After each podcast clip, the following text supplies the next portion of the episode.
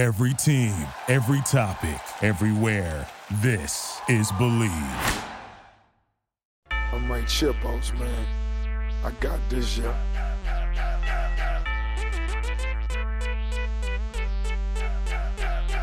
And now, this is the moment you've all been waiting for.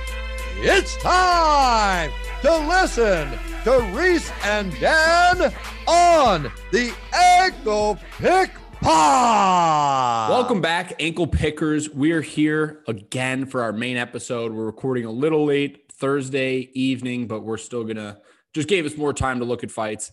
It's only two of us tonight. It's me and Dank Wagers. Danny, how you doing? Doing real good, man. Another great fight week. UFC San Diego on the horizon, coming off of a green card. Uh, the PFL's overseas in London, or I guess they're in Wales this week. But uh, I think we got Bellator this weekend. Uh, Dana White Contender Series a day or two ago, just coming off of the huge Bo Nickal performance that we'll get into. Yeah, I want to talk about that. But um, yeah, I'm feeling good, man. What a week! What a great couple cards. Yeah, we're not only a great couple cards, but we have a lot coming up. It, it's just a great day to be a fan of mixed martial arts. So Kobe's in Ireland right now, taking a hiatus from us, but Danny and I are here to hold the fort down in the meantime. And I want to, I, I want to tease something because we're gonna, we, we had a little bit of a commotion. I won't say commotion, but uh, a hand raised in our group chat this week. I'm teasing the return of Parker soon, who's got some news in his jujitsu progress. This is news to me, but I'll look forward when I see it. Parker's been long missed. In the meantime, let's recap last week's card, a very green card for me. I went three units green. I had, Attaboy. I, I, I swept the card. I had two small plays that were both on the main event. Yeah, one Could have gone greener. me one science play messed me up in Granger, but I still went significantly green. But let's just start with our almost ankle lock. That would have been fine being the ankle lock, anyways. Uh, MBS getting the job done over Stephanie Egger. Did you see a tap? The whole thing was kind of weird, especially for an opener. I did not see a tap. This was a fight I didn't watch very closely though. I was um at, at I, I was out with my family and uh my my dad had listened to our our show on the way up on the drive down or I guess down to Austin. Um, Shout out, so Mr. he- Koritz. Thank you very much. Yeah, he he got to the the bar and he said, "Well, I've got women's science in the first two, and I've got he he, had all these dogs that we were playing based on the episode, and uh he cashed, but neither of us saw the tap at all. No, yeah, the tap. It was just weird, but I'm assuming someone like MBS, like, I'm hoping Egger came forward and was just like, oh yeah, I totally tap because, you know, you don't want to see someone get their arm snapped because the ref doesn't say. It's one of those gray areas, but I'm glad it ended up just being a win. We didn't get robbed, which I was a little nervous about at one point. So this one is one of my losses here. Cory McKenna, first ever female Von Fluen choke against Miranda Granger. I mean, is McKenna? I know she trains out of Team Alpha Male in the States. I know she's a contender series alum who I seemingly love to fade. Is she something? Am I missing something, Dan? I mean, a Von Fluen choke is no easy feat. Um, I don't know what you're implying that you're missing. I, I still don't think she's a contender here. I still think she's undersized even for 115. Um, and I don't think she's gonna have a, a ton of success against any really skilled woman here. Thoughts on uh, an atom weight with Cory McKenna and Luma? I, I would I think that the UFC is overdue for an atom weight and getting rid of the featherweight. I mean, Yeah. what there's or just add both. I don't know. It depends. I mean, Nunes is the only active fighter at 145 at this point. It's just like a marketing ploy to make her a double champ. Let's get actually active fighters in the atom weight division. Right now, the straw weight's full of atom weight fighters that are too skilled but not big enough to really compete at at 115. Yeah, if they could really fill out a roster, that's a move I kind of anticipate them making. So another one I wanted to be ankle locked, but the line was a little steep was Bryan Battle. And I a lot of volume, a lot of power, and he looked really good at 170. Sato's on the way out. I, I don't believe he's fast enough to fight at 170. I don't believe he is well rounded enough to fight at 170. But Bryan Battle, from being the last pick in the Ultimate Fighter to now just stouching people. Finished Petrovsky, finished in the Ultimate uh, Fighter finale against Urbina, and now finishing Sato in a, with a highlight reel head kick. I, I mean, I I'm just I went into that fight looking to fade battle, and I just found myself falling in love with this kid. So yeah, and and he's a guy that I mean, you really haven't seen what his ceiling could be or any kind of limit to his potential uh, just with starting at heavyweight. And really, I mean, this is his first fight down at 170. I made a comment to you on Saturday morning that he looked really He skinny, did. not Yeah, not did. very good. I'm sure that'll continue to look better and better as he gets used to that cut. But um, this is a guy that's really just finding his niche, is finding his, his weight class, and is a much better athlete than he, he put on uh, fighting at 185, fighting at 205, fighting at 250 uh, in, in what we've seen. I think that I, I won't go ahead and say that he's someone to watch, but I think that he could be a diamond in the rough here. I think that there could be a lot that that's under He- the surface. and you kind of touched on it just in a different way. He's just really raw. I mean, he, he's he's just really raw, and he's newish to the sport. But what he's shown, and the other thing too that you don't see all the time, but I see with him is drastic improvements from fight to fight. Like he clearly is is being a sponge um, and really absorbing well. So that's always great to see. Michelle Oleksiejczuk defeats Sam Alvey. I mean, surprise, surprise. I took the KO TKO and it was like minus 115, which is awesome uh, to avoid the minus 600. I know people are going back and forth whether it's going to be sub or striking. I went striking. Look, Alvey kind of has been the meme on social media. A- A lot of people are joking, myself included, about how he shouldn't have been rostered to begin with, and now he's getting fight extensions and all these jokes, just really rubbing salt in the wound. But nonetheless, Sam uh, Sam Alvey's contract did not, in fact, get renewed. Surprise, surprise. So he is a free agent. But from what I understand, he's still looking to fight. I mean, you might see him pop up in Bellator, PFL. We'll see. Bare knuckle. Yeah, barely. Yeah, we'll see. But nonetheless, there's nothing for me on this one in particular to write home about with uh, Mich- in regards to Michelle, just because this really was a Expected outcome. Same with the next one. yeah. And so go, going on with the next one too. This one I did a little differently, Dan. This one I did by finish because I really didn't know which way McKinney was going to get it done. Wasn't great odds, minus 400, better than the minus 600, added it to a parlay. But yeah, I mean, if Gonzalez could have lasted, I know you and I were teasing that maybe the gas tank would give on McKinney, but he was just on this man. Yeah, this matchup was not the one to to be on the other side of McKinney. I And I'm still think that there might be a spot. I mean, 155 is just too tough a division to Eventually. walk into and just Eventually, walk your yeah. way into the title conversation. But he looks great. He looks great on the feet. His grappling looks great. No holes. Yeah, he he really really does. He really shows that he is a well-rounded individual. There's just some cleaning up and experience factors that need to be added, but outside of that, he's definitely got to watch at 55. Serghei Spivac, another leg in all of my parlays, made it look easy against Augusto Sakai, and I, I want to pretend like this was a surprising outcome for me. Really wasn't. It also closed at minus 300. The levels were just different on the ground, Yeah. and we knew that. And, and that's where Sakai is going to be a guy kind of like a, a Walt Harris.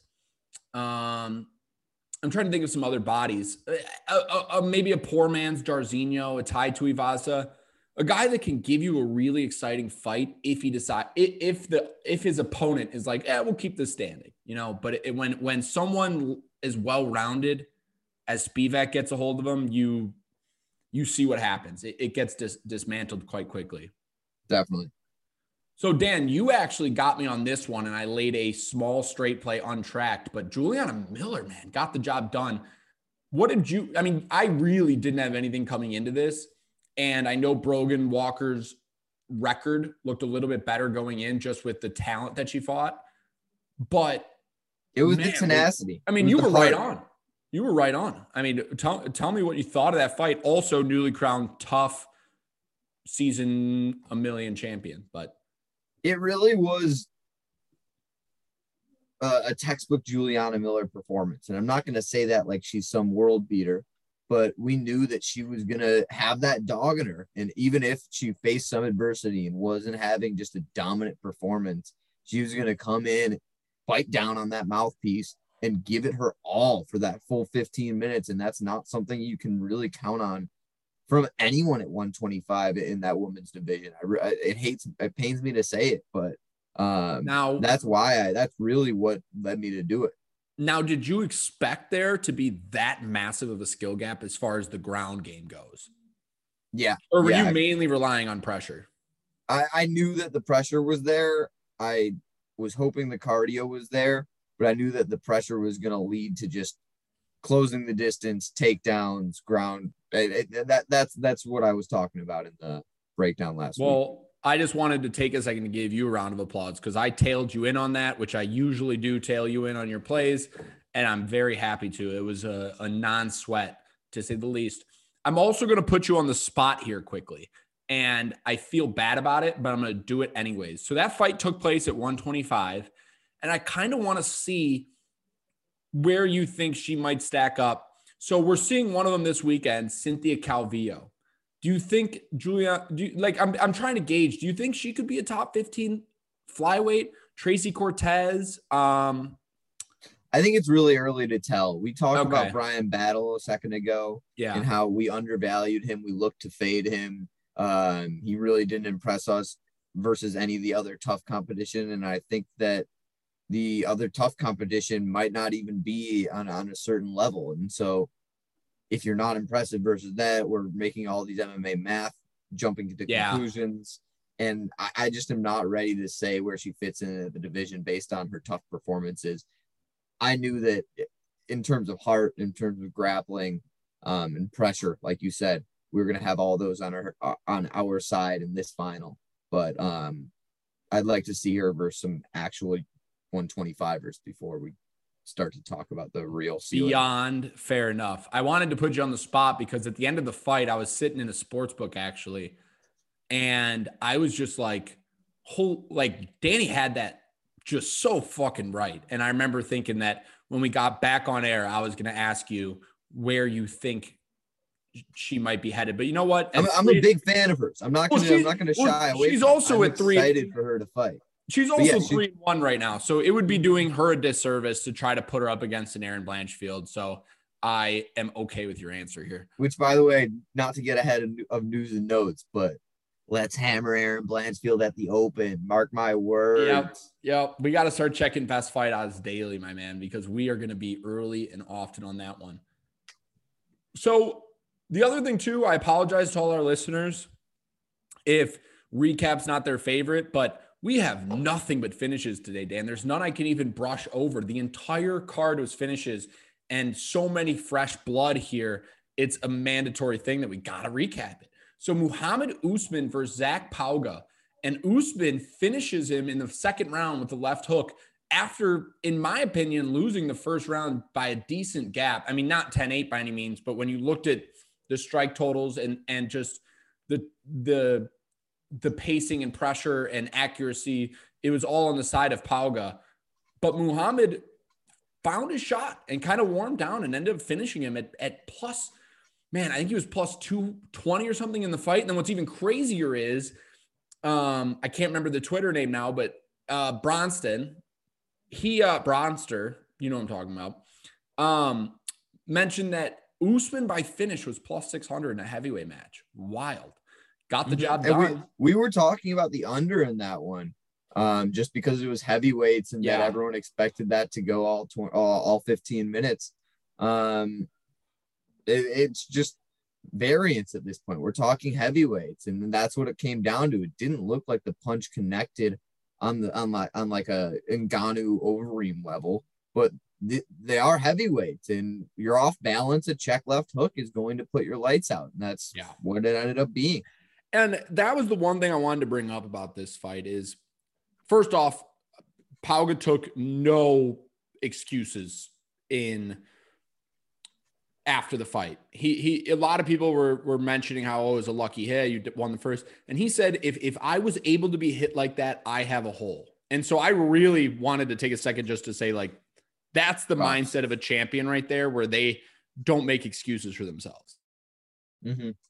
Secondly, and and and more importantly, um, I I have a feeling that Pauga is can actually be a decent heavyweight, and I think that this is going to age well for Usman. So I just saying- looked it up though, and by Yeah. looked it up, I mean I'm clicked on his name on Tapology. He's 34. That's a, it's a is? yeah, it's a tough Oh yeah, that is tough. to en- enter the sport. Be What's Mo Usman looking? five like? and one at 34. 30 and Mo Usman's 33. It's it's Yeah. Uh, no and- pun and- intended, but it's tough. Yeah. Yeah. Cringe. No, but the, the thing on top of it too is it's like it just shows that not only is tough, especially with the contender series, having a tough time filling out bodies, but heavyweight and women's and a lot of these women divisions just don't have that many bodies. I mean, we're looking at 34 and 33 year olds as fresh crop here. So, you know, we'll see. I'm looking, I'm actually looking forward to seeing both these guys again. I, I think they're decent enough and will and, and will will provide enough for for the UFC heavyweight division. Okay, this one was a little bit of a heartache, and I Did we get Malort on this one? What ended up happening? I do not recall what would have the bet been. I would have No, had I mean, I- Yeah, yeah. I'm, We'll have to I review the tape. I was on the Jeff Neal side. I We'll have to review the tape. We'll have to review the tape. I do not recall. If any of our listeners remember, if I owe Malort, let us no, know. you definitely don't. I was trying to trying Oh. to gaslight a little bit, but I, I was we going were to say, definitely well, on different so sides. the reason why, the we were definitely why, on different sides is all I was trying to say. so here's what's interesting. The reason why I brought it up is because 10 minutes before the fight, I placed my ticket on Neal, and I it might have been you. It, it- it- you might have been the little birdie in my ear. But Dan, take it away on this one. Jeff Neal just broke through the granite chin Vicente Luque. It arguably could have been finished earlier. Luque got just pieced on the feet, but obviously his chin is his best, one of his best weapons. But TKO, KO finish late in the third round, and Jeff Neal, in my opinion, looked as good as he's ever looked. Yeah, it really goes back to exactly what I said last week. It's if the best version of Jeff Neal shows up, this line is completely wrong, completely flipped. And we know that Vicente Luque is going to come in and play Jeff Neal's game. He's going to stand in front of him. We know that the best version of Vicente Luque is hittable and that Jeff Neal is a sharp striker. I wouldn't want to stand in front of Jeff Neal very, very long. And you can't, as Vicente Luque showed, even with his iron chin.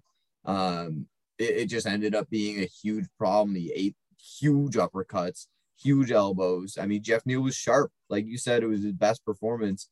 But um, I don't know. Sometimes you, you sometimes you have to expect an athlete to look good. I mean, he's still 31. This isn't a guy like hopefully the resurgence and and I don't know. I'm, I, I don't want to bring up Dominick Cruz. We're going to talk about him later, but um, it almost feels similar. Of if the best version of both these fighters shows up, this line is stupid. This line does not make any So then my sense. next my next question is, I mean, Luque just got pretty one-sided by Belal Muhammad, which you hate to see. Grappling. And and now he's getting finished by Jeff Neal in a pretty one-sided match. striking match. Have we seen the best of Vicente Luque? I mean, he was always someone that people talked about getting a shot, and he always dropped it right before he got his shot. He dropped to Stephen Wonderboy Thompson, comes all the way back. The Belal Muhammad fight was most likely if he won that, he was going to get the next shot. Lost that one. Are we gonna see Vicente Luque get a title shot in, in in this in this lifetime, or is this kind of is he to transition to the to the you know gatekeeper of this division? I'll tell you that it, I it it hurts me to say we're both big fans of Vicente Luque. And keep in mind he's know if I- 30. Keep right, in mind he's I- 30. he's 30 years old. I won't say that we've seen the best version of Vicente Luque. Obviously, that four fight win streak, Niko Price, Randy Brown, Woodley, Chiesa, that was great. He's 30 years old. I, I'm confident he can go on an equal, maybe similar win streak. I don't think that from the very beginning of his career, he thinks that he could have ever been champion. I mean, he came in in that Blackzilians um, season with Kamaru Usman in his same weight class, and there's just been no opportunity to gain like any headway on his teammate.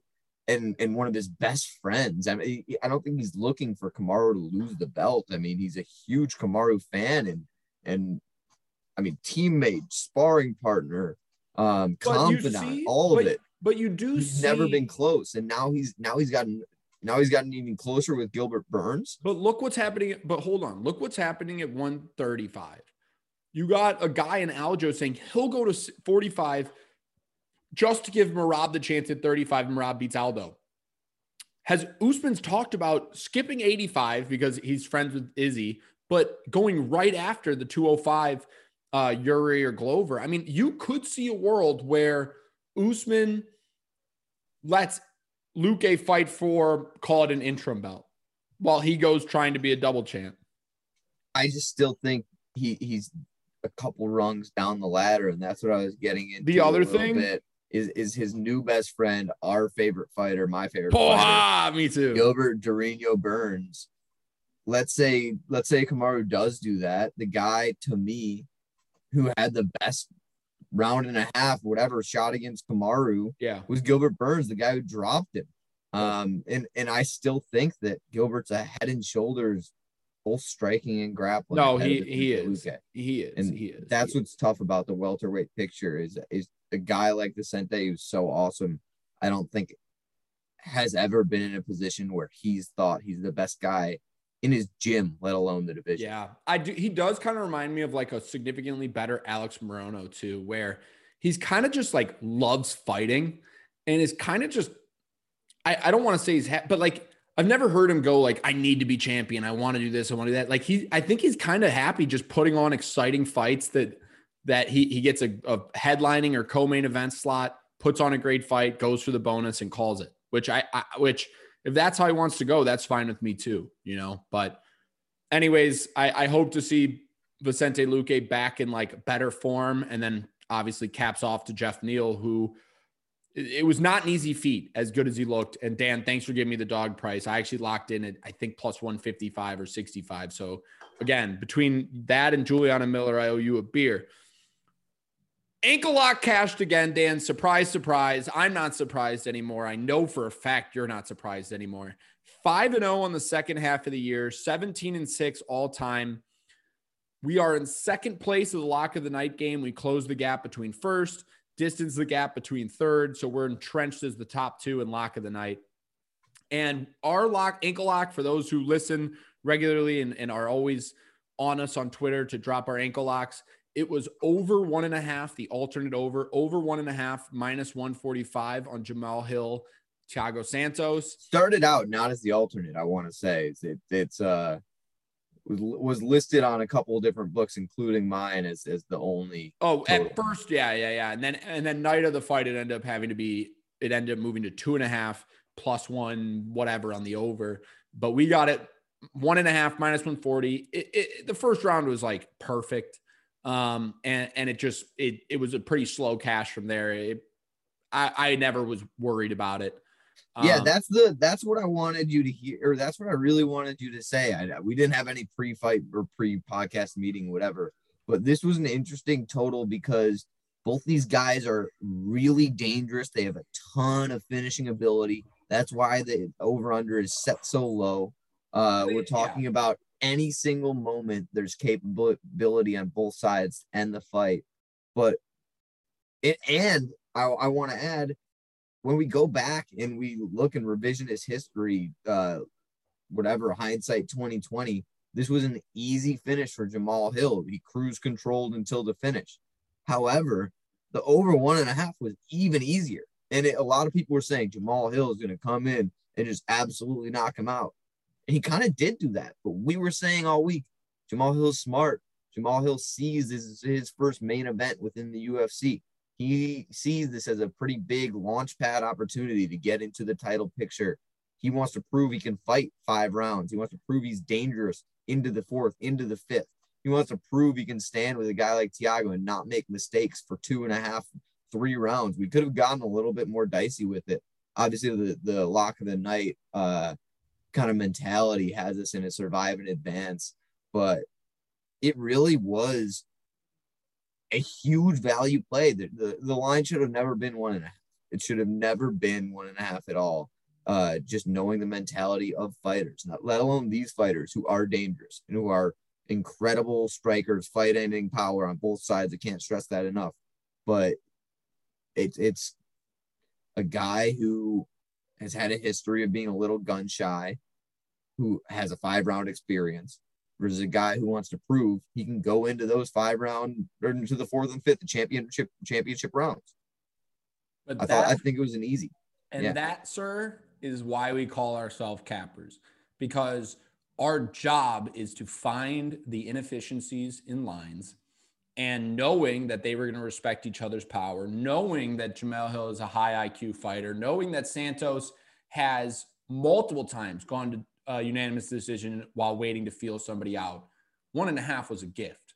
And so we capitalized on said gift, advancing to 5 and 0 and and retaining second place and nipping at the heels of first in lock of the night challenge. So just like last week, Danny and I have not discussed ankle lock going into this card, so we will figure that out as we do breakdown. Before that, though, we're closing the books on Hill Santos. We're going to open up some news and notes. We obviously don't have Country Club Kobe in the house this evening, so Danny and I are just going to kind of shoot what we've seen because we obviously follow the news kind of close, and then we will move on. So, Dan, Kobe Lot- did uh he sent me a message. He did kind of curate us a, a Oh, sweet. decent look at that a decent list of um The man doesn't rest. notes to go through. So I can lead us here. I've got it in front of me. The first one is uh, a little bit of a shout out to myself. I think I was sitting in this chair a week or two ago when the first wave of UFC 280 announcements came in, and I said, Abu Dhabi card, and we haven't even seen a Nurmagomedov on it yet. We're about to get more announcements. Abubakar Nurmagomedov is fighting Ghazi Omar Gaziev uh, on that UFC 280 card, October 22nd in Abu Dhabi. Um, that should be one of the prelims. Also, just another prestigious, prestigious name to add to what's going to be the fight of the card of the year. I also want to add that if someone has Magomed in their name, they win at an 85% clip in the UFC. So something worth mentioning that Abubakar Nurmagomedov could, I think, is looking to pass that torch. I think that works, even if Yeah, the, on the other side, it's Omar Gadziev. It's not. Oh my god! Yeah, I think that works. If it was Amagad, like Magamad, I, Yeah, yeah, we're yeah. getting into some weird like syllables, like hooked on phonics shit. Um, what else we got? Oh, I did he talk about Uriah Hall? If not, I'm going to take it now. Go ahead. So Uriah Hall announced his retirement and randomly got removed from the rankings. I think that was a retirement that was always on the horizon, but I never really. It kind of came out of the blue at the same time. It wasn't something that we were like, "Oh, this is his send-off fight," or "Oh, he's whatever." He just kind of said, "You know what? I'm done with this." And so, you know, will we see him again? I don't think so. I, I think this is one of those true retirements, but one of the most electric guys we've seen on Tough and a guy who's all in all had a pretty decent career. Uh, very nice guy. Spent a uh, Super nice guy. I saw him. Uh, yeah, he's I, I- talked to him just a week and a half ago at UFC 277 in, Oh. in that Champions Club. He he stopped by and he he did look super happy. I, he didn't mention anything about not having any fights scheduled or or, or ma- laying down the gloves or was he stuffing his face or drinking beers to give a little little tell? You know, he didn't at all. You, you know who was was Adrian Yanez. He had a he had himself a full plate of uh uh some steak, some Bulk uh, season for Yanez. I love that lobster lobster scampi. Hey, Yanez- Yanez Club, baby. night. Get those NFTs while they're hot. Come on now. Come on now. Uh, not brought to you by by UFC Strike, but we recommend them. We're we're big fans. Okay. All right, next up, Yeah, keep got going. Eric Anders taking on Andre Petroski, not in a UFC fight, but in a grappling match at uh Fury Grappling. Hmm. Um, this is gonna be August 27th, so just in in two weeks or so. I happening in they were allowed Philadelphia. to- I didn't know they were allowed to take those fights while under contract with the UFC. So Fury is a subsidiary. It's a fight. I know, pass. but I I know I so I know it's a fight pass subsidiary, I've, but I still didn't. it's just a grappling match. It's the same as Submission Underground. It, Mm. it's not so much. So are they uh, getting paid by Zuffa? Yeah. Mm, okay, okay, that clears a lot of it up. Because I knew, I knew, like, remember when uh, uh, Darren Stewart fought for Cage Warriors? That one weird COVID thing. It was super weird. And when you followed the money trails, it was on Fight Pass, and he still got paid from Zuffa, same purse. That was the the UFC London card or Yeah. Fight Night London that um COVID got canceled because of yeah, COVID. Yeah. yeah. So okay, that's that's interesting.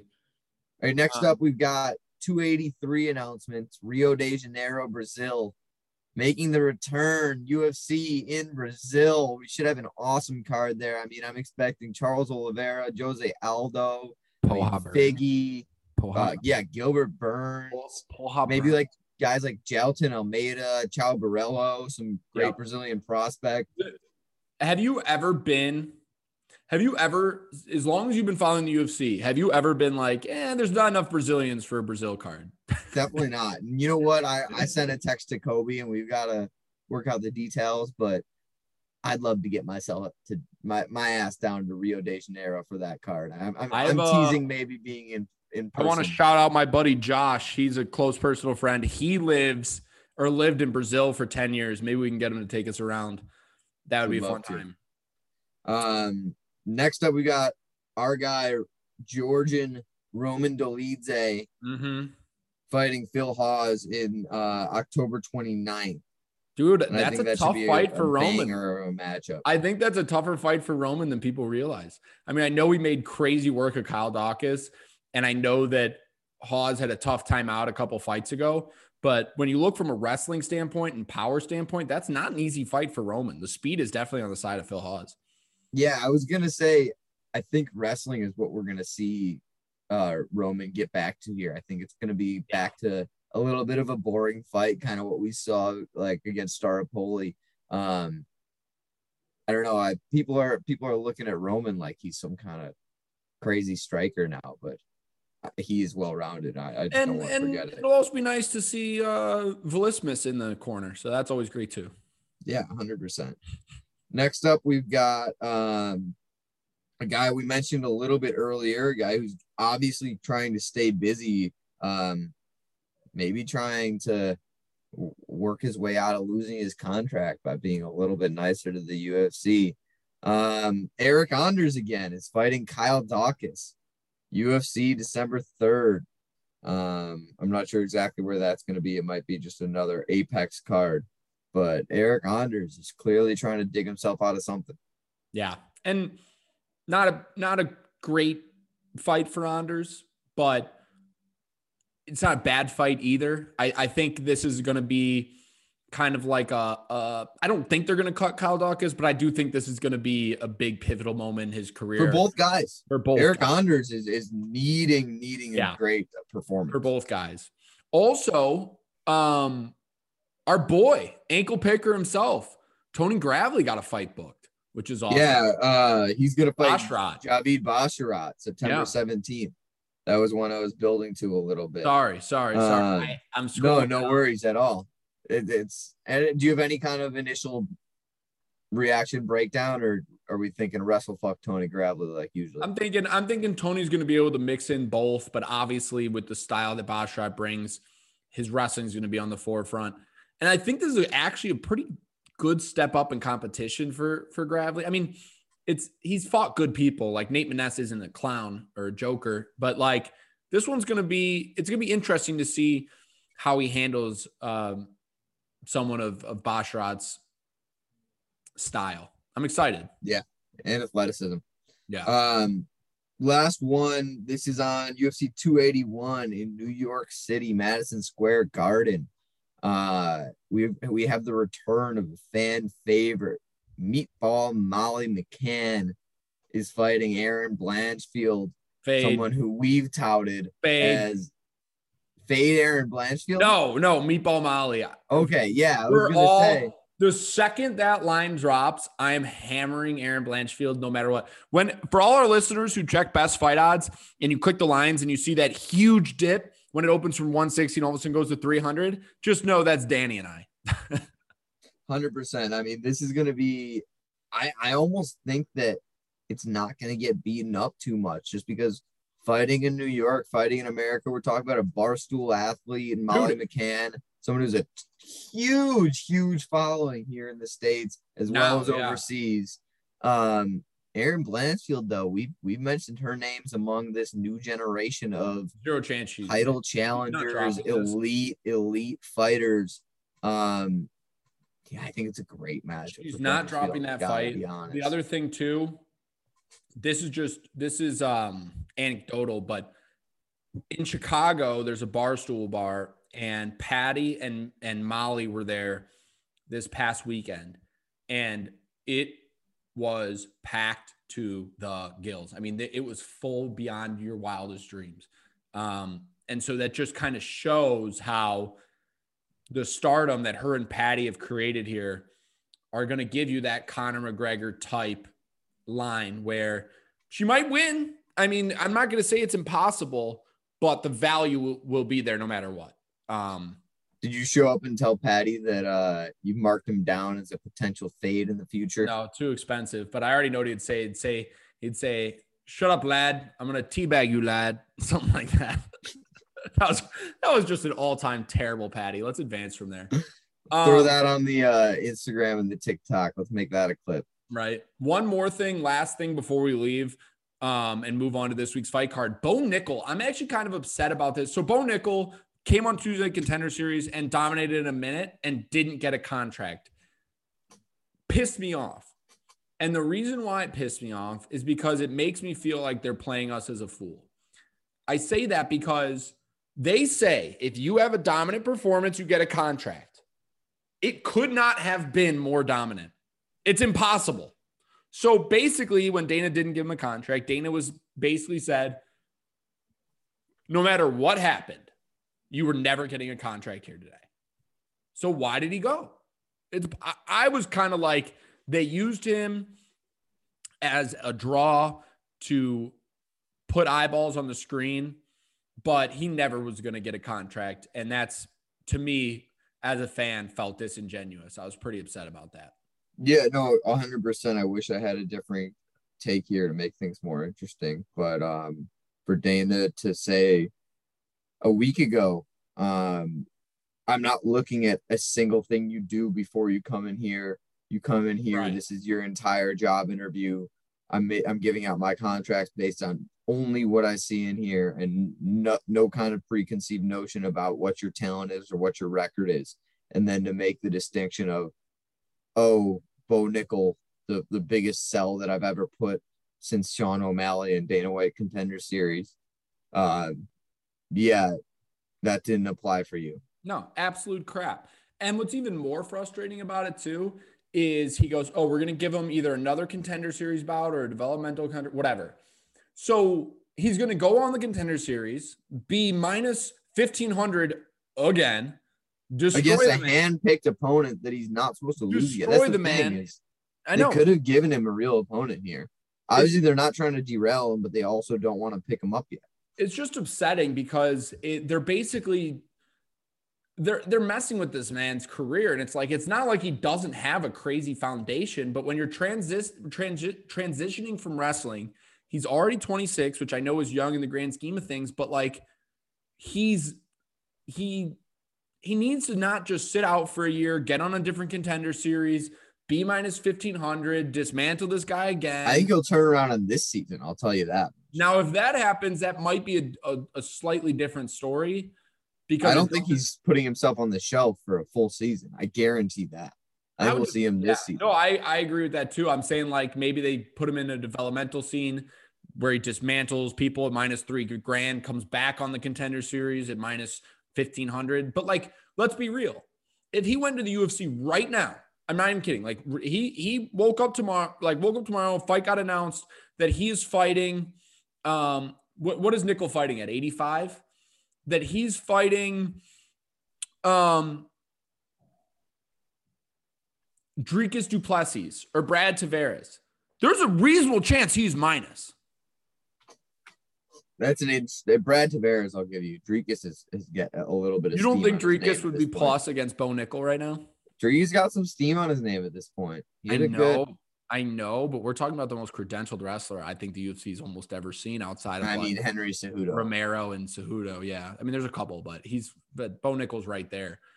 But I mean, but again, I went straight for a top 15 guy. You're telling me that someone in, in the, in the lower up, like a Walt Harris, I mean, Walt Harris is 20, 50 pounds on him, right? Yeah. Oh, I don't know why I went straight for heavyweight. I keep, I almost did heavyweight the first time too. But you're you're telling me that a lot of these middleweights, I don't know why so hilarious. A lot of these middleweights, like look what No, Alex definitely. Pereira- The, the, Alex yeah, Pereira the, was the, the dude, Alex Pereira was three and one when he made his UFC debut. He's getting a title shot in two months.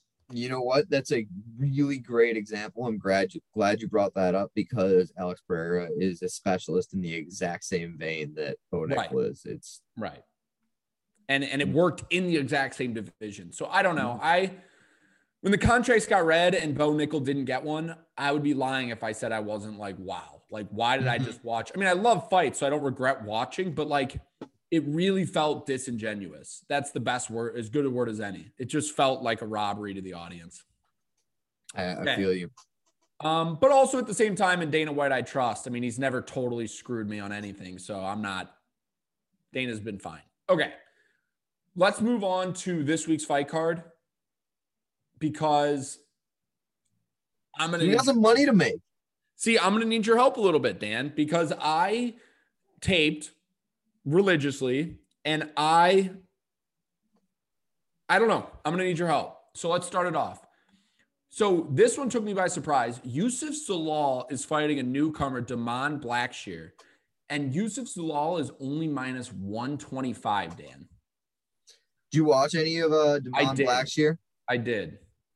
I like. I, I'm not gonna say I like me like I'm playing him, but I, I like me some Da'Mon Blackshear. Youssef's on a three fight losing streak. Obviously, he's back against the wall. Um, Well, so Zalal's three fight losing streak, though, I do want to add is Ilia Topuria. Um, Seungwoo Choi and Sean Woodson's not as good, but Ilia Topuria, I'm not too upset about. Sean Woodson is a tough stylistic matchup for him just because of, of the size, length. But look, I taped Zalal religiously, and he's not as good of a striker as I re- remember thinking he was. I mean, he's I his- think he's at a serious striking disadvantage in this fight. I think Demond Blackshear is the much, much better striker. I agree. I'm glad you mentioned that. So I didn't see it showcased as much in the Josh Smith fight, but I went back a little bit to the Vogel fight, Mateo Vogel, because it was a unanimous decision. I got to see a little more of it. I would say he's a significantly better striker, a lot Mhm. faster, puts together combos a lot better. Zalal's footwork might be a little better at, at, at being on the outside, but um, the other thing I want to mention is Blackshear isn't a slouch on the ground. I mean, he he pushed Definitely not. lot. He Great gets a lot of submission wins. And Zalal, although he never he hasn't gotten subbed and he didn't even get subbed by Topuria, even though Topuria had him in a lot of compromising positions. But this line, I went in being like, oh my God, Zalal's should be a hammer, right? I mean, minus 125, a guy who I always thought's decent. He's young. Um, another thing to add though. So Zalal's coming down to 35 from 45, but Blackshear is a massive 135er. They're the same height, um, similar reach. It's not going to be a size disadvantage like you're thinking, or like some people are thinking, not you particularly, but And before we get away from Demond Blackshear, have, do you look into his record? This is a guy who, going back to the amateur scene, yeah. second fight on the amateur scene, a 1 and 0 Demond Blackshear versus a 2 and 0 Tony Gravely. Oh, I did see that. Gets fought- himself the decision victory. he's fought Tony, Tony- ended up Tony got that one back on the amateur Yep. scene. But an- these losses are to Pat Sabatini, Danny Sabatello, Chris Moutinho, and Tony Gravely. Another thing too is he's he beat guys like Alon Cruz, who was four Yep. and one at the time in 2017. I mean, he made to the UFC, and his his uh cage or CFFC title defenses like they he didn't he looked the part. He didn't look like a fish out of water. Um, I did want to note that again in the Josh Smith fight, like I would say that if we were dealing with someone who had better scrambles, um, better transitions, was a little bit smoother on the ground, I'd be a little bit more worried. But I think the way this fight's going to play out, um, really is a good stylistic uh, matchup for Blackshear, and I think Zalal is going to be a guy who probably the UFC moves on from. And then when Zalal turns 29, 30, he might get a second stint. I mean, he's young. Um, 100%. But okay, I'm, I'm interested. We see this one the same way. This was one that isn't on my card yet because I wanted to see which way the line moved, but it's definitely something I'm like thinking about. Where is it going initially? It opened at 170 the... for Zalal, minus 170. Okay. So people like people like them on. And now it's been stuck. It's been stuck at this 105, 115 range for a while. Um, so I don't know. I'm not sure how to play it from here. The next one we won't spend too much yeah, on. Unless if any time, new, I was gonna yeah. say if, if any time, it's just the Quinlan Witt Witt that got rescheduled for this week. Uh, it also is a catch weight. It looks like at 180. Yeah. Is there anything you want to add? I mean, uh, I know. Let's just week. remind. Let's just remind everyone Go for wh- where we're on. We think Quinlan's gonna come in fast, come in powerful, and uh, hurt Jason Witt. We were talking about maybe playing the under. Um, it's not something I'm extremely confident in. It was more when we were fishing for props um, without an ankle lock, anything solidified last week. It's not something that'll see my card. I think Quinlan um, is an exciting prospect, but unproven. Jason Witt's going to have some size here and the numbers a little bit big for my liking, but I yeah. do I do expect Quinlan to come in and hurt Jason Witt and probably get a finish. Retweet from me. I mean, Quinlan's striking's explosive. So it, it's either going to be Jason Witt wrestle fucks him, and we see the inexperience of Quinlan, or Quinlan puts him out relatively fast. I mean, which proven to be a little bit chinny. But 280 is expensive for a guy who's 5 and 0, uh, no matter how you look at it. So, mm-hmm. uh, yeah, I'm either going to, I'm not going to play anything too disciplined, but uh, Quinlan by KO TKO would be my prediction, I think. Okay, Dan, I'm I'm really curious to see how you think this one plays out. Ode Osborne is taking on Tyson Nam at 125, and the lines steep. It's Ode Osborne minus 245, Tyson Nam plus 205. Line opened at Ode minus 220. Has gone up a little bit. Um, the other thing about this fight is they've they've fought a lot of like opponents and had similar success. Uh, Zarrukh Adashev and Jerome Rivera are the two that I'm talking about. Both fought them recently. Both finished them. So that's the type of of people they fought with in the last couple years. But Tyson Nam's an older dude. He's 38. He's fought the likes of Sergio Pettis at 25, Kai Kara-France at 25. Um, also coming off an ACL uh, injury right now. Important to know. First fight back. Important to note. Yeah. And that he, he uh, split decision loss to Matt Schnell. And then Ode Osborne, obviously, a lot of people he's been exciting and talked about recently. Just uh, a couple months back, TKO, not even a month back, uh, dismantled Zarrukh Adashev, which obviously four and three at the time, not crazy. But Dan, the line's steep here for a veteran. And I have this one as I think Ode Osborne's going to win. He's a volume striker, but Tyson Nam loads up on that right hand. Tyson Nam, compared to any other 125er, has a lot of power. And Ode Osborne's there to be hit. I'm not going to lie. I watched a ton of his fights back. And in every one, he was there to be hit. He relied mainly on head movement. Um, and and Tyson Nam keeps a high guard and throws those haymakers. I I I I would say that Ode Osborne is fine, but I, I would be worried about having him in any parlay or especially straight. Yeah, you're on it. Uh, it's it sucks. I can't play some devil's advocate here because I thought I'd be playing devil's advocate talking about Tyson Nam's power.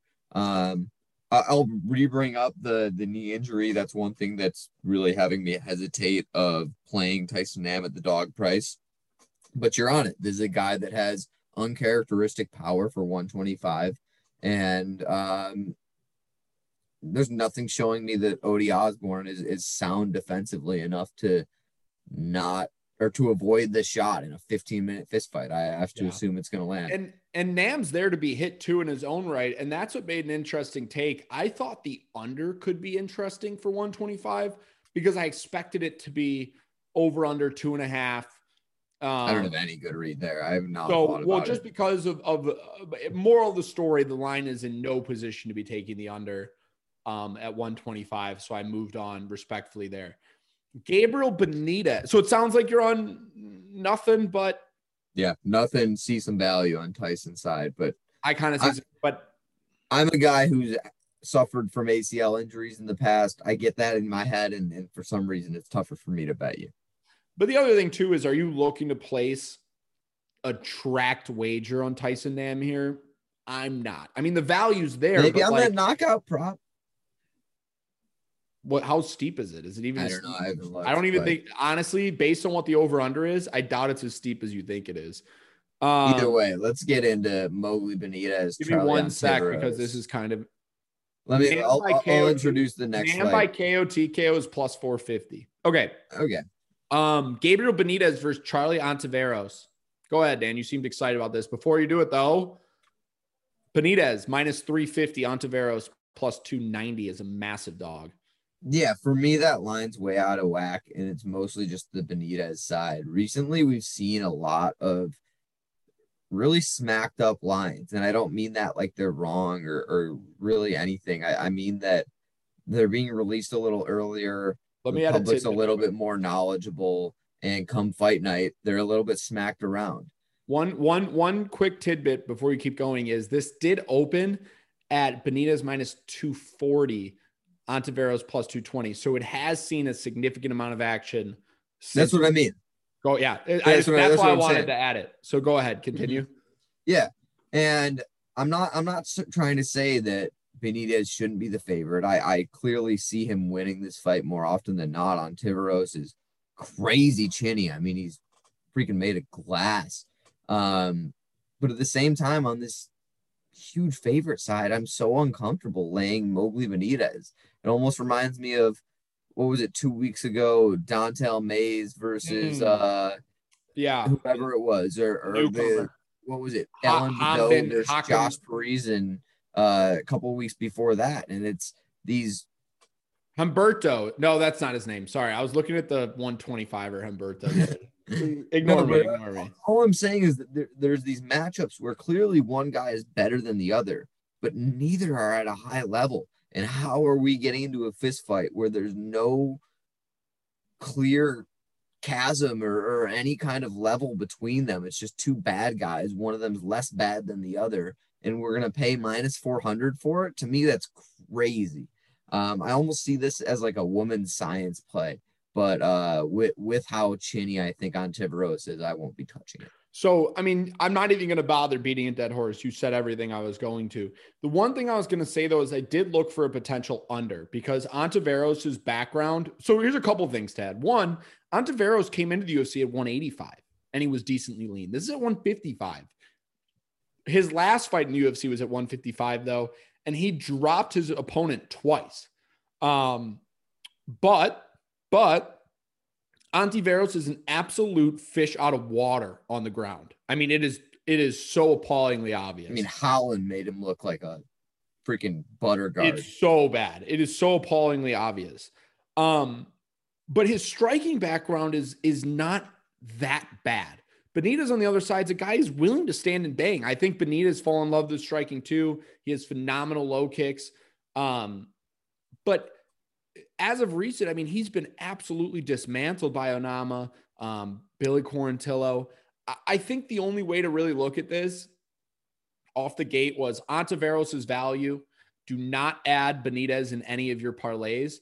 But Ontiveros is also terrible. I don't want to brush over that. Like he's really, really bad. Should not be in the UFC. Has no takedown defense. Horrible off his back, and his striking is a karate style, a kung fu style, very low hands, but like Dan said, extremely chinny and gets hit. Dan, I wanted the under really bad. Can you tell me what you think the under is just for shits? Just for shits. Don't look. Don't look. Just take a stab at the under. It's one and a half, Yes. and it's minus 200, 220. Yeah. It's under one and a half, with the under being minus 225. I mean, you can't. I was touch so that. on that. I know. You But can't yeah, touch it though. You can't touch it though, right? I mean, how am I supposed to touch that? Um, that, that's one that makes me want to play the other side, but even that's just uncomfortable. Yeah. Like I I don't no, you can't do it. I mean, Yeah. let's be real. I mean, it, it would be if Benitez touches Ontiveros, he folds. Ontiveros is looking to stay standing. If it hits the mat, he's going to fold. I mean, this is a this is going to be a Benitez is significantly more technical. Ontiveros has significantly more power and has a very weird style he brings to the table. Ontiveros as a plus. I'm not tracking it, but maybe might sprinkle it. And then the under, maybe if you want to add it to a parlay, but one and a half is just not that much time. But both these guys have glaringly ginormous holes um, and relatively easy to game plan for. I imagine Benitez will make quick work of Ontiveros just because Ontiveros really does not belong, but the power is definitely worth mentioning. Nina Nunes in her second fight post child is taking on Cynthia Calvillo at strawweight or flyweight here, sorry. And the line is steeper than I thought. It's Cynthia Calvillo minus 180, Nina Nunes plus 155, open at Calvillo minus 140, Dan. Oh I'll, I'll go in. I mean it's I would love you to go in because it It's is women's MMA, and the only word I have for you, Dan, is science. Both it's these Nina women, Nunes. yeah, both Uh, these women drastically underperform their number almost always. Um, But Calvillo- Nunes is the better striker, has the better cardio, and is no slouch in terms of just not being a fish out of water grappler. Now, if she, and that's the big thing is Calvillo's going to look to push the pace and grapple here. You're going to see a lot of clinch work. The question is, is Nunes going to be able to, you know, dig the underhooks and rotate off the fence? Is she going to be able to keep the fight out of the center when it hits the ground and and and get up? Um, if that's the case, it's an easy win for Nunes. If that's not the case, Calvillo's going to grind her out for three rounds. Um, so we'll see. But I, I think it, there's a science play. Mine will be untracked. Are you going to track not anything touching here? it, not Yep. touching it. Nope. Here's what I want to hear your opinion on bad. Martin Buday or Budai is taking on Lucas Brzezinski at 265, so heavyweight. And the line, Dan, deeper than I thought. Buday is minus 275. Uh, Lucas Brzezinski is plus 230. The line opened at Buday minus 200, so has gotten smashed, has seen as high as 330. I play it up to 300. I think this Brzezinski guy is is not UFC caliber. I think he's gonna get smoked. I, I I say it week in week out though. We disagree. I hate heavyweight. I We disagree. there's so sir. much variance. Uh, yeah, I really don't think this Brzezinski guy Brzezinski guy is UFC caliber. But go ahead. So here, here's my thing. Brzezinski is a smaller heavyweight. Um, he's 6'4 with a massive reach, but I think that if he wanted to go the lean route, he could make two, 205. He, he's going to be fighting on fight night at 230. Um, here's the thing though. He's not a fish out of water in the gra- grappling range. He's not a total fish out of water on the mat. And his striking is a large bit better than than Buday. Buday, listen, listen. Buday is very stationary, very slow, keeps a very high guard, and throws very low volume. He all he did with Chris Barnett, obviously Barnett's a better striker, but significantly smaller, was just push him up against the fence and grind it out. And then against Lorenzo, would you do? Why would you do anything else? and then Lorenzo Hood in the contender series tagged Buday bad on the feet to the point where it split him open. And then Buday just held him up against the fence and kneed him until he quit. But Brzezinski's not going to just sit up against the clinch work. He's a big guy. Brzezinski's fought no one, man. I think I, this is not something that I'm gonna play. I want to let you run. So, well, I, not- I, not a play that I'm gonna. I am. So first off, he beat a guy named Ednaldo Oliveira on the regional scene who's 20 and 5. So it's not like he's fighting 0 and 1, 0 and 2 dudes. Um but I here, here's here's how I'm going to play this. I'm taking Brzezinski at plus 230 for half a unit and that is it. And it's nothing against it's nothing against. It's it's it's it's a play against Buday, and that's it. It's nothing like Brzezinski's UFC caliber. I just think Buday bullies with his size, but when you look at his his technical striking, it's really not that great. Um, so that's all. I, I actually shocked you're on Buday here. I really did not think you were going to be. Um, you're not tracking it though, right? You're just leaving this one. No, I'm not going to play the minus two. You know what? I, I don't know. I, I might I might have it in a parlay. Maybe like a Lupi Godinez, Martin Buday. I do um, not like Buday here, but we'll see. Bruno I've been Silva. wrong- I've been wrong before. Maybe a Buday, Godinez, Silva parlay. Well, so Angela Hill, Lupe Godinez. It sounds like you're on Godinez. Yeah, I think that this fight is only happening because Angela Hill wants another fight to in her in her hometown with uh cr- with a crowd to be able to put the gloves in the center of the octagon. She's not a fighter that has any success against any good grapplers. Um, she's been able to make it to some squeaky decisions that all haven't gone her way. Um, as a dog, props I was about to her say she fighting always her numbers. plays. I feel like she always plays her price. This isn't a matchup where I expect her to. I mean, I, it's not such a huge surprise when she's playing her price against Claudia Gadelha or Michelle Waterson.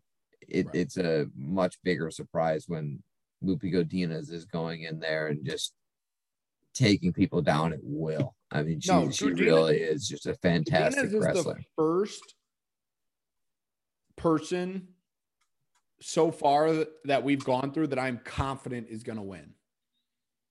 It's the first one where I sit back and I'm like, I, I, I can say with a 90% confidence that she's going to win, maybe more.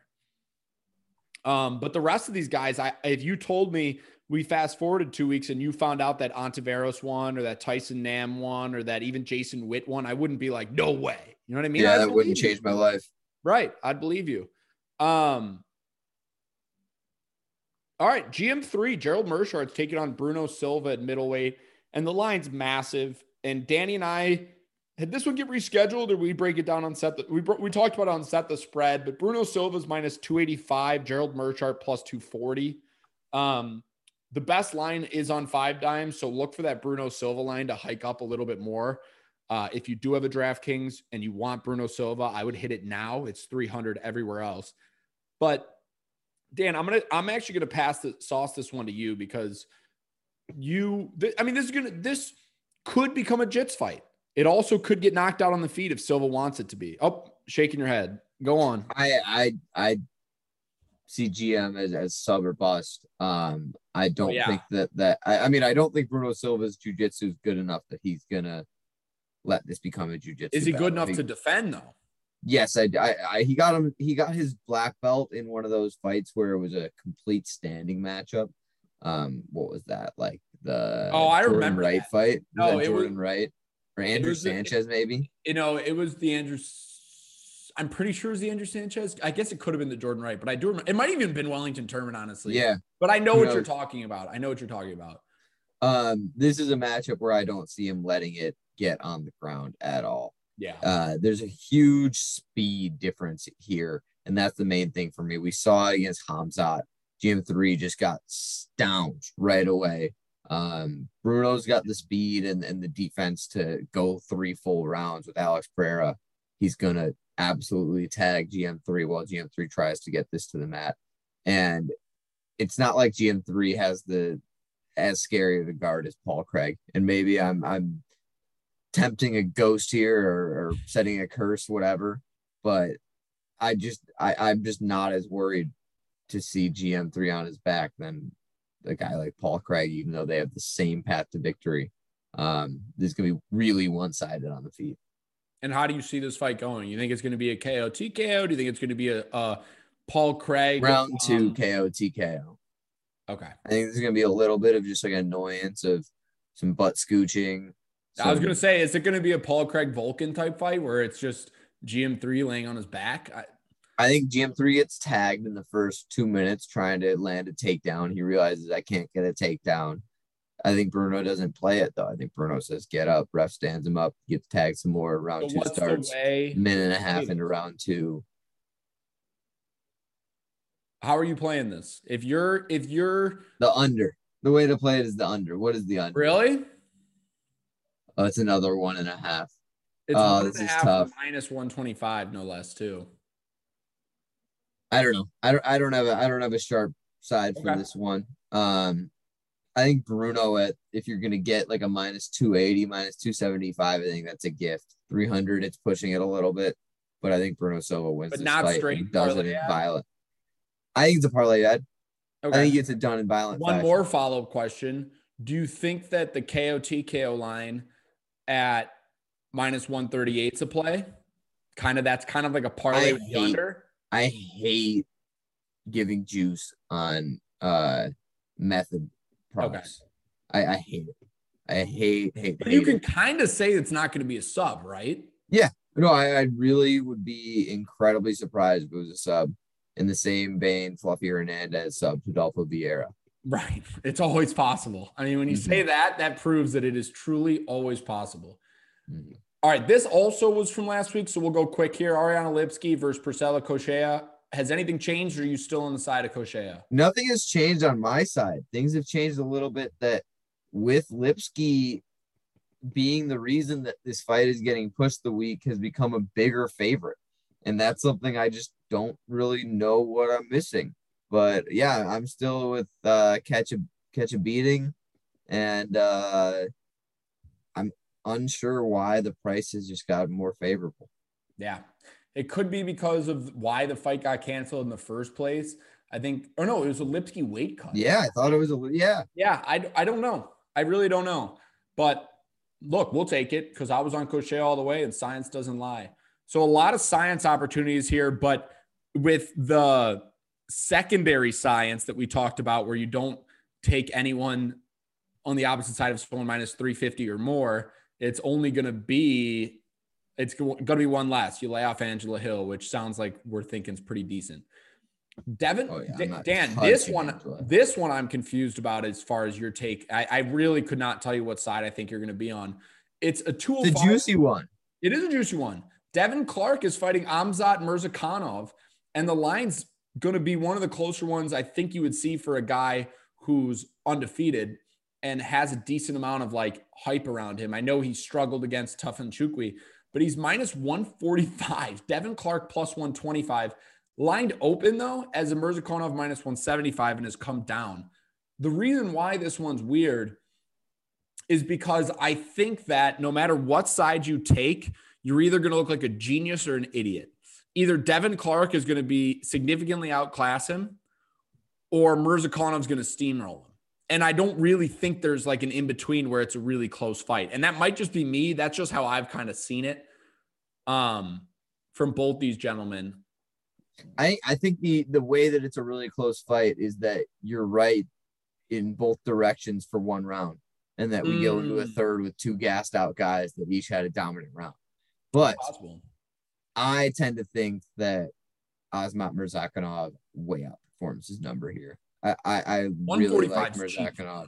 Yep, and I think that the problems that he had trouble with uh in Tafon are not present against Devin Clark. Devin Clark But it was a lot not nearly as long, not nearly as athletic, n- none of it. And and the dynamicism, dyna- is that even a word? The the I'll allow it.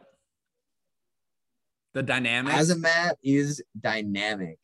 Devin Clark is slow. Uh, even even that flying knee in the third round against Tafon is something that I mean a lot of fighters at 205 just can't and won't do.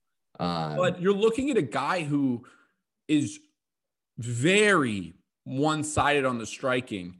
And you saw. I mean, I know he beat Andre Muniz, but it was in 50 seconds. I know he beat uh, Muhammad Fakrdin, which I know it's like not a UFC name, but he's decent on the regional scene. Um, another uppercut first round. You saw the the right hook on on, on where even though he was minus a, a million on the contender series, and then he got bailed out with a flying knee.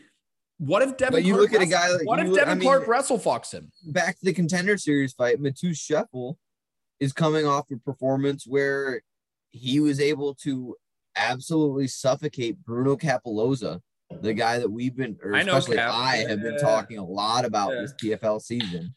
Um, I think it says a lot that Osmoth was able to stuff those same takedowns and just hurt and hurt and hurt. I think Scheffel. Devin Clark's a better wrestler, though. I really do. I don't Um, think he's as big. I think Azamat is going to have the, the the size advantage. I don't think he's going to end up on his back.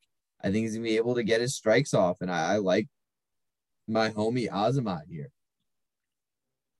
it's a really tough one. I, I'm laying off. Are you tracking Azamat or are you just I liking will. I think I will end up tracking it. I have nothing placed yet. I have absolutely nothing placed yet, but I think that this is a little bit of a gift of a line. Um, Devin Clark's been kind of trying to find his footing, moving around after uh, getting a couple losses and fighting William Knight at heavyweight. That was just a weird fight altogether. Um, that's the only time we've seen him win since 2020, since before like the pandemic, and that's a win over Alonzo Menifield. Like it? Right. Murzakanov is, although he's 33, he's on a different trajectory. He's in his prime. He wants to make a name for himself in the UFC, and I think he can. I think he's he's uh, got all of the skills to really hurt Devin Clark, who's hittable in every shape of the world. For sure. For sure. But when you look at a guy like Devin Clark, he's fought strikers before. His big issue has been the submission game. But I feel, I just am worried that we're going to see a really boring clinch fight of a more pressure Tafon and and Murzakanov just doesn't get it off. I mean, Tafon gave a, somewhat of a game plan on how to do it if you don't get caught. Yeah, But- I mean, But let's just say, let's just say that Murzakanov comes out there is the exact same fighter, but he landed the flying knee earlier. You're looking at a minus 800 here or minus 600 here. You know what I mean? Like it, the line has been drastically smashed down because of the Tafon fight. It's weird. I agree. It's been smashed down because of the Tafon fight. I I think we're getting a gift because of that more than anything. And that's and that's entirely, entirely possible. That makes a lot of sense. So this one, Dan, I won't even lie. Don't have a lot of notes on. Not sure if you do. Yazmin Jauregui versus Iasmin Lucindo. I have no fucking clue. But Yazmin Jauregui is minus Yasmin versus Yasmin. versus versus Yasmin Lucindo is plus 175, but the lines moved a little bit. It opened at 260s, come down. I'm not even going to pretend like I can give an educated guess on how this is going to play out, so I'm just not. Um, I like Aware G as the better martial artist from what I've seen. I won't act like it's as as well sought out or researched Sure. as any of these other fights, but I think that the correct fighter is favored. Am I confident enough to tell Kobe take it out of the the science and don't track the underdog this week? No. Um but I, I do have a little bit of of a magnifying glass or a red flag or a post-it or whatever you want to pin um, however you want to say in this uh Jauregui girl who I, I think has real potential. That's what I'll say. I'll take it. Um, so look, I, I I'm gonna be playing science there, if anything, but I just I didn't have anything fundamental to add, so I'm just gonna just brush over it. Co-main event: David Onama's taking on Nate Landwehr. Line is massive. Onama minus 275, Landwehr plus 230. Opened at 215 for Onama and has gotten steamed up a little bit. A lot recently, though. The steam started around August 8th, so very recently he's gotten smashed down. Dan, I'm really excited for your take here because my take here is Landwehr's a little bit of a live dog, but not live enough for me to take it. Um, Onama's very raw, but he fights in one of the best gyms you can in glory.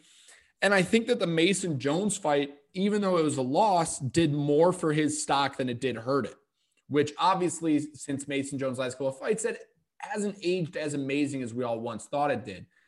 Watch the Gabriel Benitez fight back, fighting on the same card, and Benitez actually wobbled him once.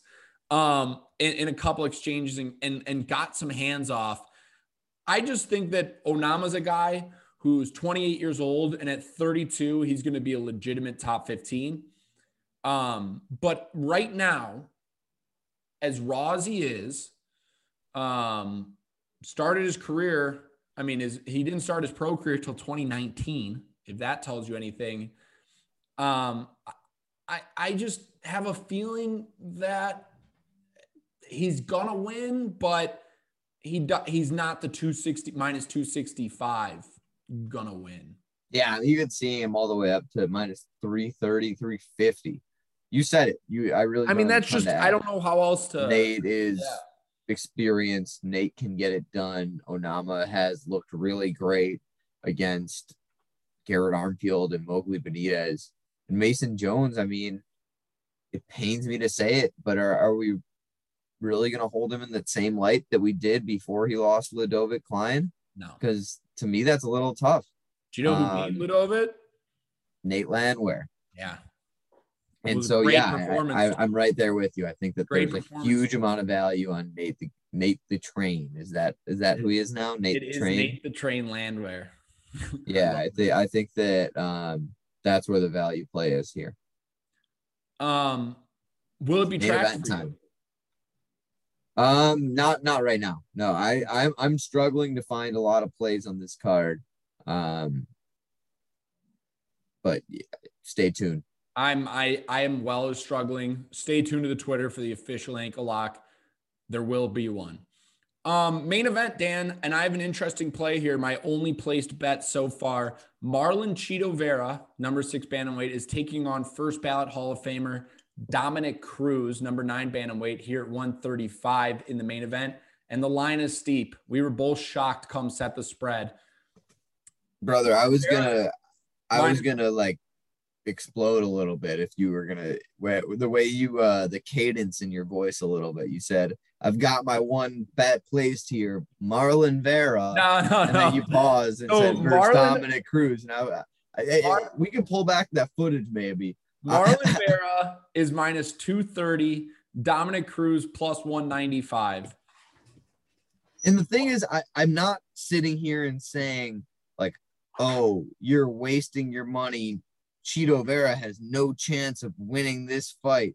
He's outmatched. The numbers wrong, should be flipped. Um, that's not at all what I'm saying. What I am saying is that if you're betting Marlon Chito Vera before the second round, maybe maybe even the third round, you're doing this wrong. Um, Reese is gonna in a minute talk about why we love Dominick Cruz so much and why he's a absolute legend, incredible pedigree. I mean, all of the credentials. But one thing about Marlon Chito Vera that is a little bit looked past, especially with this huge momentum that he has recently is the pattern in these fights. And we're talking both three round and five round fights. I want to say in maybe five of his last six, six of his last seven, he's lost the first round. He's a slow starter. This is against Frankie Edgar. This is against guys that are slower than Dominic Cruz. This is against Rob Font, Davy Grant. Fights that he's won, granted, but he's come out and lost that first round. So the reason that I'm I was so quick to kind of bite back at uh, the potential of someone playing Chito Vera before a live bet after the first round is you're just giving away value. This 240 is not going to be there after five minutes in this fight when Dominic Cruz looks good and is fresh. It is not going to be 240 after the first round. What I guarantee that. Is there potential for missing out on a Chito Vera first round finish? I don't think that that's possible. I mean, we've what obviously Dominic Cruz is getting up in age and whatever, but Henry Cejudo, I think, is the only guy who stopped him, and even and that was, was like, yeah. yeah, I was about to say like uh, our guy Keith Peterson. Shout out to him. Uh, don't want to put any shade towards there, but um, the other thing too is Dom Cruz has never lost a non-title fight. When you let that sink in, it really shows. the type of guy you're dealing with here. I mean, he is one of the only guys a while ago to beat Demetrious Johnson. And I know it's a different weight class, but and a Beat long time WEC ago. Urijah Faber. I mean, that's a legendary, we're- legendary fighter. We're talking about a guy who knowledge wise, fight IQ wise, cannot be beat. Really hard to prep for because stylistically he can't really be replicated. And he's a deci- dec- decision machine because he's there. He's he he pops in to hit you, pops out.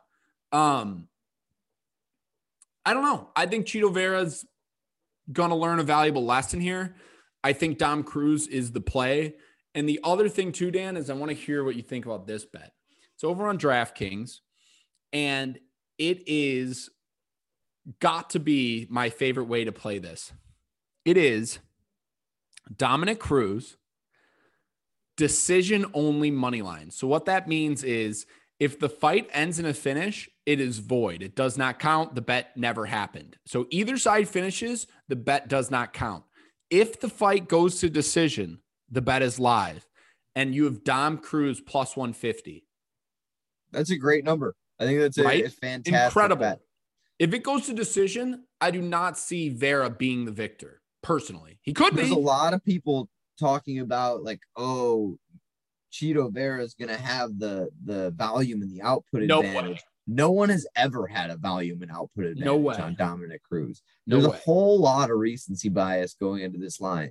100%. The, the, the, the crazy thing is, Reese, the sad thing is, um, where I've come to watching tape this week is I do think that Marlon Chito Vera is going to beat Dominic Cruz. I think that he's gonna I, what I've seen with Dominic Cruz getting dropped by Pedro Munhoz. I think that Chito's gonna come on really strong in that third round, late in the second round, and uh hurt and aging Dominic Cruz. However, Stephen A. Smith, however, it's not going to see my card at all. I may be looking for a live bet opportunity as my only, only, only play here, just because that 240 is a dumb number when you know it's going to be around 170, 150 after he I'm loses sad. round one. I'm sad. It's the end of an era. I mean, this is a fight that I never thought would be this steep of a line to begin with. I mean, I know what you mean. I watched the same tape you did. I I saw it. But when I watched the Chito Vera tape too, I saw a good amount of holes there as well. And I think that when you look at the mind of Dominic Cruz, I don't see why he couldn't put on a Jose Aldo performance. I don't see why he couldn't put on a Song Yadong type performance. I really If we bring it back to the recap, the Jeff Neal, the best version of these fighters, the line is flipped. If the if we get the best Dominic Cruz, And, and it's mean- not reasonable for a 37 year old Diamond Cruz, obviously, to be the best. Diamond. obviously it's it's different than a 33 year old Jeff Neal coming in and putting on. But a we're talking about back the clock 24 performance. and three first ballot Hall of Famer, one of the smartest minds the sport's ever seen in a style that can't be replicated, and you're getting him at two to one. Seems like a gift. seems- like a gift. But the reason why I did the decision only that I was talking about is because if Dom's going to lose, it's going to be Chito drops him. Yeah, that's the chin. It's the Pedro Munhoz drop that's really gotten in my Plus head. Henry Cejudo. Um, But there's always that game plan that we forget about. It's in the back pocket of Dominic Cruz that I'm a world class. I'm a world class wrestler. What is Look Marlon Chito Vera going to do? too. Look at fight? the volume. I mean, when you Mhm. look at age, you worry like, oh, are they going to have the same gas tank, cardio, volume? But he proved against Casey Kenney that he can still hang with high volume, high output strikers. That's why if it sees the card, I, I think this is Dom Cruz's fight to lose. Yeah, I, I I don't think you're wrong. I the Dom Cruz side is the better side to be on in this fight. So let's do a very quick recap. What are you placing this week, if anything, as it sits right now?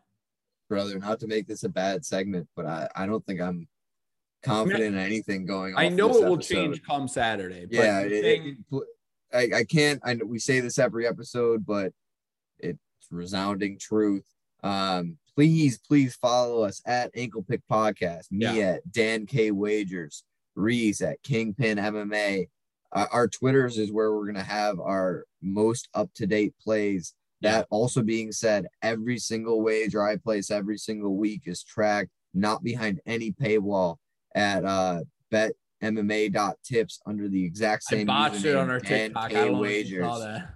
I didn't see it, but Oh, you'll laugh. um, but yeah, no, li- listeners, uh, even if I can't give you solidified picks, and that's exactly, I guess, what I'm saying here, um, because I don't have my card finalized, and I don't want to give you guys. Yeah. And look, like we we're, we're plugging the Yeah. Twitter. We're plugging the Twitter simply for you guys. We don't get any monetization. We don't get any cloud. We I mean we get literally nothing. It's just an easy way for us to streamline what we have. If you are wondering come fight night because things change, news change, weight cuts look different. Um, as for me, I think um the only safe play would be Loopy uh Godinez in a parlay, Bruno Silva maybe that parlay, not sure what that pays. Um and I'll probably find myself obviously on the Dom Cruz decision only play plus 150. Um but to me just preliminary it looks like the dogs will in fact be barking quite some quite a bit this weekend. It'll, it'll sound like a shelter in this mug. Um so you'll love to see it. Dan, thank you so much for holding this down with me. The boys are back, just us two. Great podcast. Um, but Kobe is missed. Will we have him next week? I think we will have Kobe next week for the main episode. Cool. Um, expect another set the spread to be out, um, both on podcast and YouTube on Monday. Check out our YouTube. I'm I'm I'm, I'm making strides here. I really Ridiculous. want to pat myself on the back here Ridiculous, in terms Dan. of my ability to Attaboy. edit because uh, it's it's it's No. taking a little bit of practice. Also, quickly, if you're watching PFL this weekend, phenomenal card. PFL's this weekend, Bellator's this weekend, but we had the opportunity to go into a video call with uh, the main event in two weeks from now. Uh, Brennan Loughnane um, Taking on Chris Wade, Strong taking on Island. Chris Wade. Yep, and that sp- that call got uh, spicy. I'll say so. That's Yeah. up on the YouTube as well. Very funny if you want to listen to that. Um, but that's it. Dan, want to want to wrap us up here? Yeah, give us a nice uh ISO. Thank you for listening to Bleav. You can show support to your host by subscribing to the show and giving us a five star rating on your preferred platform. Check us out at Bleav.com and search for B L E A V on YouTube.